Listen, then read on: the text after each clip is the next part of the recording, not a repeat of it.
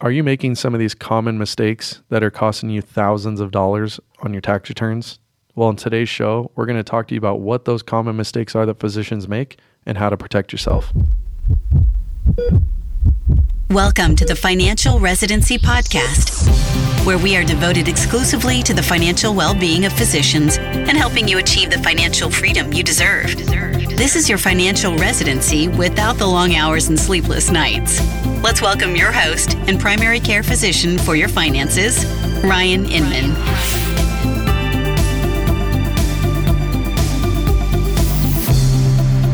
Welcome back, everyone. Super excited to have you guys here. You know, every time I go to do one of these shows, I, I, just think that I'm so appreciative that you guys take the time out of your days to listen to the show to really help better yourselves and your financial knowledge. So, hopefully, you guys are getting a ton of value out of this. I know the, the show's grown like crazy, and, you know, thank you again for being here. I really appreciate it. Today, we're going to be talking with Craig Cody, who's a CPA. Uh, he's been working as a certified tax coach and CPA for 17, 18 years now. And he just has a wealth of knowledge around some of the mistakes that physicians make that are really costing them a ton of money. And we actually extract some really fun, proactive tax planning strategies. Yes, that's right. I called it really fun. Sorry, the nerd in me. But we're talking about some really good proactive strategies that you guys can do to really not only plan and prepare uh, your taxes, but to save money and to do it correctly. So, without further ado, going to jump in the show. Let's take it away.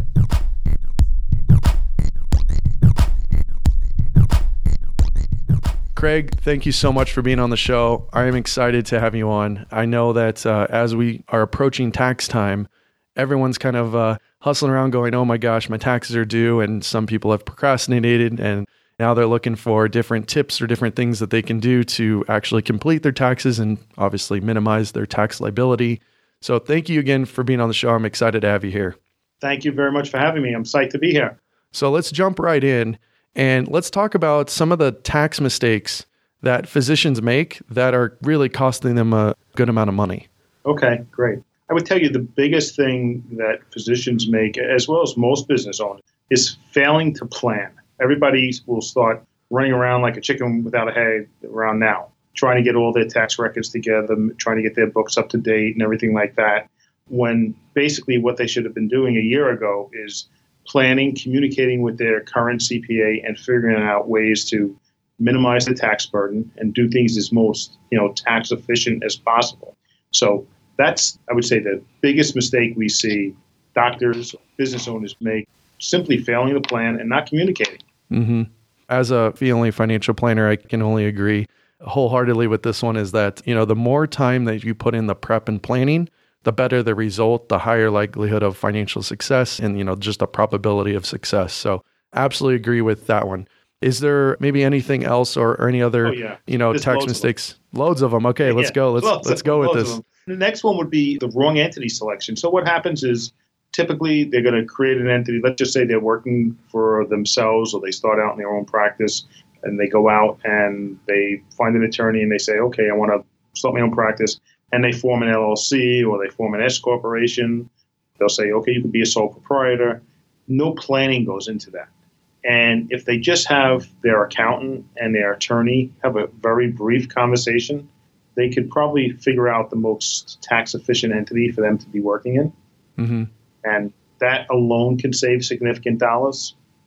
So if we're looking at different entities that they could set up, when would someone, let's say, want to just set up an LLC versus an S corp? Maybe give some context to this so that well, the physicians listening maybe can go, "Oh, I probably need to really look into this." And that's what every situation is a little bit different. But let's just say, you know, maybe somebody's starting out and they're building a practice, but they're also working maybe at a hospital and they're getting a W two someplace. Mm-hmm.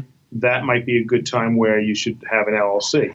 But at some point, you may stop working at the hospital and be generating all your own income. So at that point, you might want to be an S corporation. What you would do is, if you did some planning, you'd say, okay, you talk to your accountant and you say, okay, we can make an election to tax our LLC as an S corporation. If you don't do any planning, you can't do that. Mm-hmm.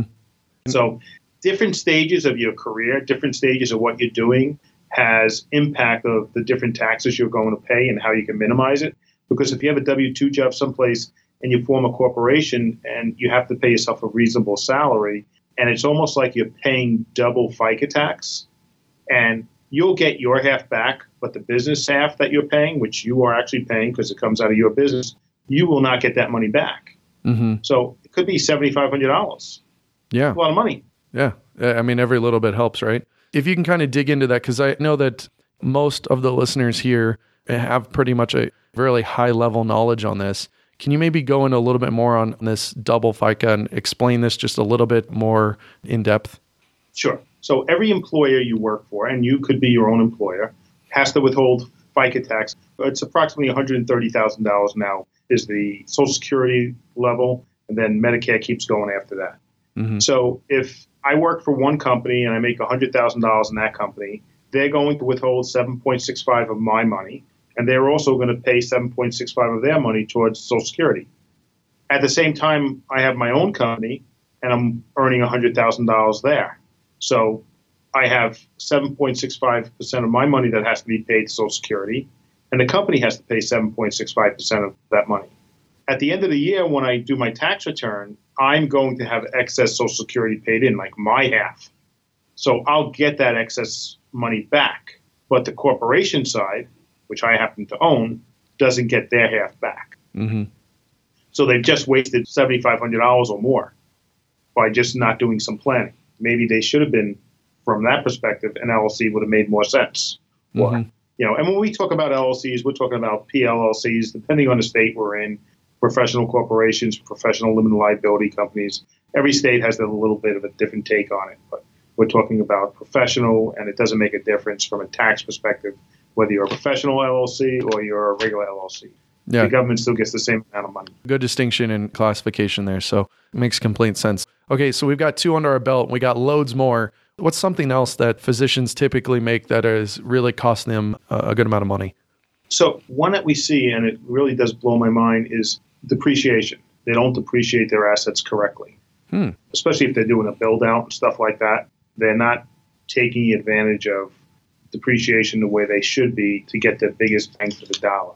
And a lot of times, what happens is because there's no communication with their accountant throughout the year, and they go see the guy now, which is, you know, all of a sudden, if, if I have 10 or 15 people come to me with all their stuff and I got to get it all done in the next 15 days, doesn't leave me a lot of time, right? Mm-hmm. So I'm going to get it done, but I'm probably going to make a lot of mistakes. And that's what happens. They're looking to get the numbers in the boxes, but they're not looking to see, okay, what's the best depreciation route to go? Because they just want to get it done. So if they were working with that accountant throughout the year and communicating with that accountant throughout the year, they'd be able to go over these things. Mm-hmm. Yeah, there's nothing like uh, waiting out. to the last minute to throw everything at your account, thinking that you're the only client that they have. And hopefully, at that point, and I would say 99% of the accountants out there, they are putting the right numbers in the right boxes. So that's a good thing. But if they're overwhelmed this time of year, it's hard for them to do any kind of planning. Mm-hmm. So you want to catch them when it's not crazy. You want to be talking to them throughout the year. Yeah, and actually, just going to deviate here real quick. So maybe tell people that already have an account or maybe are looking for one. What is the best way to actually structure it with an accountant for planning? What would that look like if you had the ideal client in your circumstance? How would they interact well, with you? So I'll tell you our ideal client, and our client, this is the way it's kind of our way or the highway. Our clients work with us throughout the year. Every month when we close their books, we send them a link or we make a phone call, we set up a, a Zoom or a telephone call, and we go through the P&L.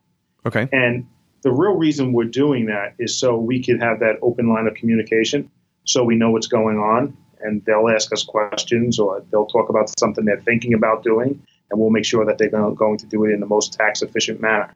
So mm-hmm. that's the ideal client, and that's the ideal way you want to work with your CPA on a regular basis. So you get the best of what's available to you. And I also tell people don't look at your accounting. If you have the right accountant, you shouldn't be looking at it as an expense. You should be looking at it as an income item. Because if you're working with the right person and you're communicating with them, they're going to actually save you more than it's going to cost you. Yeah, a great CPA will do that. And for those that don't necessarily maybe have their own practices that are listening here, but they have someone do or they're looking to have someone do their tax prep, What would be the most, let's say, ideal client in that circumstance where it's a smaller client, they just need some tax prep work? How do they communicate with their CPA in the most ideal manner that could really help benefit them the most when it comes time well, for tax prep? Well, unfortunately, if they're just a W 2 person, mm-hmm. unfortunately, there's not a whole lot of planning. There is some planning, but there's not a whole lot of planning that they can do to limit that liability. They're getting that W 2. You know, the tax overhaul has really reduced the different things that people can write off. So there's not a whole lot. But, you know, touching base with your CPA or your accountant throughout the year isn't going to hurt you. That's where the old making sure that you have the right withholding is important because you don't want to be surprised at the end of the year. Mm-hmm. But from a tax savings and a planning perspective, there are some things, but there's very few things that can be done for that person that is strictly a W 2 employee. Of course, and that makes sense, you know, but if they own the home or they're looking at buying a home, you know, how does that affect it? Or if they've had a kid, you know, hey, updating these things, you know, aren't necessarily the biggest planning issues, but will have tax consequences uh, or right. tax effects. And, and unfortunately, the government kind of did away with the dependency exemption. I know. So that one is going to hurt some people, but they did double the child tax credit. Mm-hmm. So for those that are eligible for that, that'll be helpful. And the standard uh, deduction. Yeah, they've raised that. So depending on whether you have a home, whether you're paying large state taxes or real estate taxes, you know, they're capped out. But it doesn't hurt to be able to communicate with that person. So if you're using like an HR block or something like that, it's probably going to be pretty tough to talk with them during the off season. But mm-hmm. if you're using a CPA or an enrolled agent or somebody like that that's open all year round, you should be able to touch base and see him when he's not crazed and have a conversation. Yeah, and for those listening that are still in training, using someone like H&R Block or doing it even yourself when things are really simple, it's not the end of the world. It's not rocket science. It's not ideal and it's not fun. No offense, Craig. Taxes aren't always fun. But those things like you could save some money doing that. But once you become an attending and the real money starts to come in and now you're starting maybe to look at different investments or you're paid 1099 and you're looking at, hey, how do I write this offer? What expenses can I do? A CPA is very important to have on your side. And I highly recommend reaching out to some of the CPAs uh, we've either had on the show or Craig himself. And I think that working with a CPA at that point really makes a lot of sense. Craig, I want to go and just keep kind of expanding on this. What are some of the other mistakes that you've seen commonly that physicians have made? We've talked about planning, we've talked about entity selection, we've talked about depreciation. I don't know whether we will call them mistakes. Well, let's call them missed opportunities because if you don't know about them, I don't know if we could call it a mistake. Perfect. So some of these are really only in fact affect those people that are self-employed, and that's okay. So we have the missing the home office deduction. Mm-hmm. If you have a space inside of your home that you use regularly and, and exclusively for your home office, and you have to spend about 15 hours a week there, but if you think about whether you're doing billing, you're sending emails, or whatever it is you're doing, 15 hours is actually not that long. That can be considered a principal place of business. And then that also makes your travel from your home office to any other office or hospital that you're working out fully deductible, which increases your mileage, that increases the amount of your auto expense you're able to take. So that's an item. There's something that may not really pertain too much to your listeners, but it's called a medical expense reimbursement plan. Mm-hmm. And that's a way to write off dollar for dollar all of your medical expenses. And maybe that pertains more to people, you know, in your age group in dental expenses versus medical care. Mm-hmm. If you don't have dental insurance or it's not best dental insurance, you could write off your dental. We see it with people maybe a little bit older where they're going for implants and stuff like that, and they're spending a lot of money there. We show them how to make that 100% deductible. Okay. So one of the things I want to go back on really quick here is you're talking about auto expenses from your home to a hospital. What are some of the ways that they can write that? Is that just through straight mileage? Do they keep gas receipts? Like what are kind of the optimal ways to look at basically just isolating mileage? So if you do the mileage rate, the government says if I have a, a Volkswagen Passat and I get that this year and I use the mileage rate, I always have to use the mileage rate for that vehicle until I dispose of the vehicle. So you can't switch year to year if you're not switching the vehicle. So the mileage rate is about 55 cents a mile, and it ends there. If you do the actual expenses, you get to depreciate your vehicle, write off your lease, pay your gas expense, your repairs. I would say the typical person does not use their vehicle 100% for business. Mm-hmm. Somewhere probably between 50 and 80% for business. So you get to write off that 50 and 80% portion versus 100%. Then if you have an SUV, you know, it could be a bigger deduction.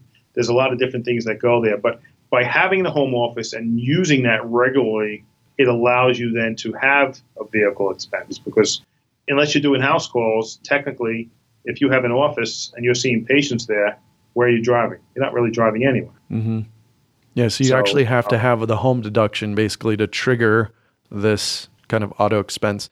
And something correct. I've been asked quite a few times, and I'm curious to have your take on this, is leasing a car. I've heard various sides and arguments on this that if you are basically self-employed that it's better to lease a car rather than own the car. And I've heard the argument the other way. From a tax deduction yes. point of view, typically yes, unless you're talking about a large SUV, because then you're basically writing off a high percentage of that lease. And then the IRS has an inclusion table that you have to go back and add back to your income. And the number is such a nominal number. It's like, why do you even have to go through this process? Because it means absolutely nothing. So typically, people will get a higher deduction when they're leasing a vehicle versus purchasing it and depreciating it over time. Yeah. And I love it because from a planning perspective, like leasing, you're it's like renting a house. Like you're kind of just throwing money out the drain, and you have no asset to show for it. Granted, cars are depreciating assets, but you know it gets into this all big technique of planners think one thing, tax guys thinks another, and then it's like who ends up being right? Well, it depends. I'm always very against when I hear, well, my accountant told me I had to go out and spend $100,000 at the end of the year on, you know, a truck or equipment and stuff like that that I didn't necessarily really need. Mm. I wanted, but I didn't really need them. So you saved $40,000 in taxes, but you got rid of $100,000. Yeah. Whereas maybe you would have been better paying the 40 grand in taxes and putting the 60 grand in your pocket. Yeah, the manufactured you know, spending like never works. Right. It's I would not suggest that. It doesn't make a lot of sense. If you need equipment, then it's an important to plan. Of course, towards the end of the year, it does make sense to purchase that equipment if you need it. If you're going to buy it in January, you might as well buy it in December. Mm-hmm.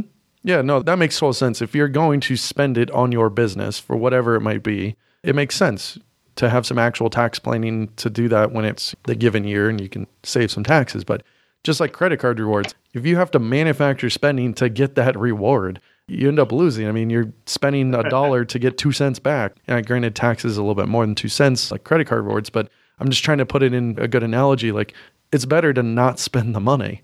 Keeping more of what you make. Exactly. I appreciate you making that distinction. That's something that I think is quite important. And I probably would not have made that distinction here. So thank you for saying that. Are there any other proactive tax planning strategies that doctors can do? Yes. How about a retirement plan? Hey, all right. Now we're talking my world. You know, how about hiring your wife or your husband? If one of them is at home taking care of the kids, how about hiring them, making sure they're doing something? Okay, mm-hmm. so you're legitimate, but you hire them and then they also have a deduction. Mm-hmm. So you're able to put away twice as much money. So, can we kind of just talk on the structure of maybe a random example of how that could look or how that could work for someone? okay, so I'm a practice owner, and um, we have a 401k, and you know, staff contributes. In a perfect world, everybody maxes out their eighteen thousand dollar contribution. Mm-hmm. I still have some cash left over. What about if I hired my wife and she had job description and she actually did work for the business, mm-hmm. which she probably did, or, or your husband? You know, I don't want to be too sexist back here. And now she got paid a salary of maybe twenty one thousand dollars a year. And from that $21,000, she paid a FICA, and then the rest went to her 401k plan. So she winds up with a W 2 for about two or $3,000 worth of taxable earnings. You just took $18,000 out of your taxable income and you put another 18 grand away. Mm-hmm. What about uh, if a physician, let's say, has part W 2 and part 1099? Like they're working at a hospital, you know, ABC hospital but they moonlight or do other work. They're, let's say, a coroner or something like that, and they get 1099 income. Can they set up an, uh, an entity? Uh, we don't have to discuss what kind, but set up an entity and hire their spouse to, let's say, schedule their time and to do their accounting and you know to kind of manage their expenses and things like that and still be able to kind of contribute to this if they set up let's say a solo 401k inside there or You know, is there strategies around where it's it's not necessarily you own a business with employees? Oh, most definitely. What you just said it makes perfect sense. Mm-hmm. And you know what it comes down to? That person that did that did some planning. Exactly. And I love bringing it back to the thing because I think overall, the one mistake that people do is they don't plan. I love how you brought it up as the first thing too. It made me happy as a planner to know that uh, there's other people out there that say yes, planning makes sense because with all these things and you have more time to look at it and actually plan, you know, the more potential savings that you're going to have or the higher probability of success for whatever that might be, whether it's achieving your dreams or lowering your taxes or financial independence, like whatever it is. The more you plan, the higher likelihood of success. So, correct. Are there any other proactive kind of tax planning strategies that they might be able to do? Here's another basic one. How about hiring your family or hiring your kids? Okay. How would that look? So, say you have an office and your kids come in on Saturdays and maybe they're 11, 12 years old and um, maybe they do filing. I mean, now things are so much not paper, but maybe they do cleaning, maybe they do licking envelopes, maybe they're doing something, okay? Mm-hmm. As long as you pay them a reasonable wage and you actually pay them so it goes into their bank account, you could actually make what I call my first book was um, an Amazon bestseller I co-authored. It was Secrets of a Tax-Free Life, and I wrote a chapter called "How to Make Your Kids' Cleats Tax Deductible." And the idea there was pay a kid a salary, put it into his bank account, and then when it's time to pay for summer camp or hockey camp or whatever it is, the money comes out of his bank account, and you've actually just made that cost tax deductible to your business. Now you have to document everything, mm-hmm. right? tax court actually ruled that you can hire your kids as young as seven years old. I like to wait till they're about 11, but the tax court has actually ruled seven is old enough to be employed. To actually do like physical work is what you're saying, correct? Correct, correct. Okay. We've had clients where they use them for photos and stuff like that, but I don't think you get enough financial movement there to make it worthwhile. Whereas if, they come in every Saturday or it's two days a week during the summer or whatever it is, you can build up enough money there where you get five or six thousand dollars for the year, and then it makes sense. Yeah, the financial planner in me is looking at it for my kids, and not to tangent too far on this, but I look at can I take pictures and put kids on my website or you know on Instagram or Facebook, and can I pay them basically for being models? And you know, is there enough money that I could pay them? that not necessarily for the tax deduction for me, but then that they could contribute to like a Roth IRA at age three, and imagine the compounding on, you know, fifty five hundred a year for sixty two years or something crazy. We have a lot of clients that that's exactly what they do. Okay, they do that and they put it into a Roth because the income level is low enough that they're not paying any taxes. Of course, and then they put it into a Roth. So then, by the time the kid's twenty, he's got all this money. Yeah. And if you do it right and you have different entities, you can even work it out depending on the type of entity you have where you don't actually have to pay the FICA tax on it either. Oh, interesting. Okay. I see where you're going with that. Uh, sorry to be a little selfish here, but from a modeling perspective with the kids, how young could they be? Is it really seven, or can I go younger if they're not doing like I physical labor? From a, from a modeling perspective, it could be as young as you want it to be. Okay. You know, the thing is, it's going to be pretty hard to justify a large amount of money yeah, I can't be like, oh, here's forty grand for taking five pictures. No. Like, no, but I could say, hey, here's you know a couple hundred bucks per picture, and I've used them you know throughout. That would probably be pretty aggressive if you did that every week. Yeah, of course. It's not like they can uh, end up even earning fifty five hundred from that, but I don't know. Maybe if there's a lot of content, maybe I don't know. But so kind of to get back on track here, we've talked about a lot of different mistakes that physicians could make. We've I think given them quite a few proactive tax planning strategies that they can make. Is there anything else uh, before we wrap up here that you would like to kind of say with um, in terms of you know doing a lot of prep work and planning for physicians that could really help them out uh, as they start to look at taxes over the next few weeks? Yeah, I think what they should do is 2017 is kind of come and gone. Other than you can still make your SEP contribution if you're self-employed. And the problem with a SEP is you have to put in for your employees and stuff like that. So depending on how your structure is set up, you may be able to do a SEP contribution and it could work out for you. Mm-hmm. But I think focus on 2018, focus on communicating with your accountant. And what's really important is planning is not talking to your accountant in December and him telling you, okay, you need to make a $15,000 payment by January 15th. That's not planning, and that's what a lot of people think is planning. Mm-hmm. That's not planning. So don't get caught in that trap. That's great advice. Yeah, no one likes last minute work. It doesn't give the CPA or your financial planner or anything enough time to really sit down and assess the correct situation and then give you basically the best advice possible. Yeah, great tips there. So, Craig, before we wrap this up, let them know how they can find you. And we're going to bring Craig into the financial residency group and allow him to kind of answer some tax questions that you may or may not have as we approach the end of the tax season here. So, Craig, yeah, let them know how they can find you and ask you questions. Sure. I have a book, The 10 Most Expensive Tax Mistakes That Cost Business Owners Thousands. So I'm going to offer that to anyone that wants it for free. You can go to our website, craigcodyandcompany.com forward slash financial residency. There's a landing page there. You can pop the information in, and Adina, my assistant, will send that out to you. I'll provide Ryan a link for his website, so it'll be there. You can reach us at 516 869 4051, or I'll be monitoring and you know looking at the Facebook group. Any question, you know, if you have a question, just ask it. That's beautiful. Thank you so much for offering a free book. That's extremely kind for you guys to do that. So uh, like you'd said, go to Craig Cody and Company slash financial residency and receive the book.